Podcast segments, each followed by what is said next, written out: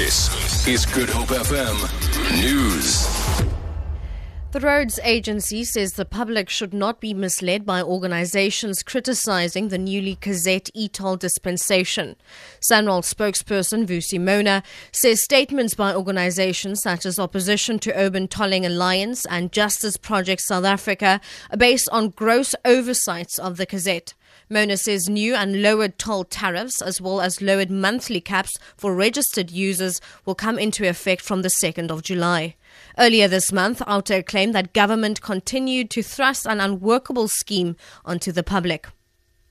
Traffic authorities have arrested 18 people for drunken driving at various roadblocks which were held across the Western Cape this weekend.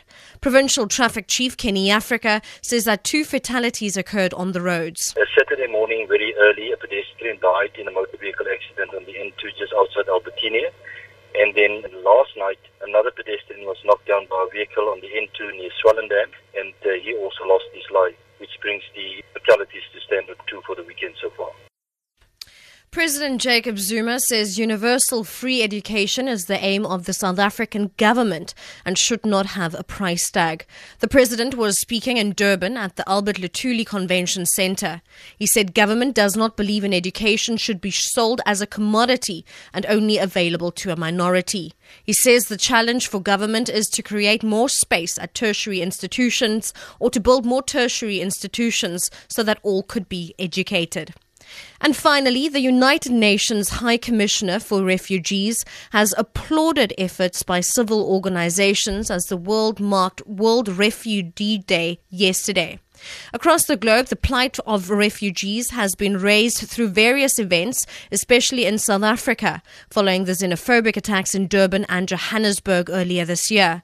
The United Nations Patrick Kawamu Mali says while it's important to raise awareness about problems facing refugees, more needs to be done to prevent foreigners from fleeing their respective countries. I think really the issue of refugees going forward should concentrate more on the root causes of, of refugee situation so that we minimize the outflow of refugees from countries, minimize people who need to seek asylum. So I believe that uh, uh, prevention for us we feel is better than cure. For Good Hope FM, I'm Sherlyn Barnes. All right, let's get into your song request.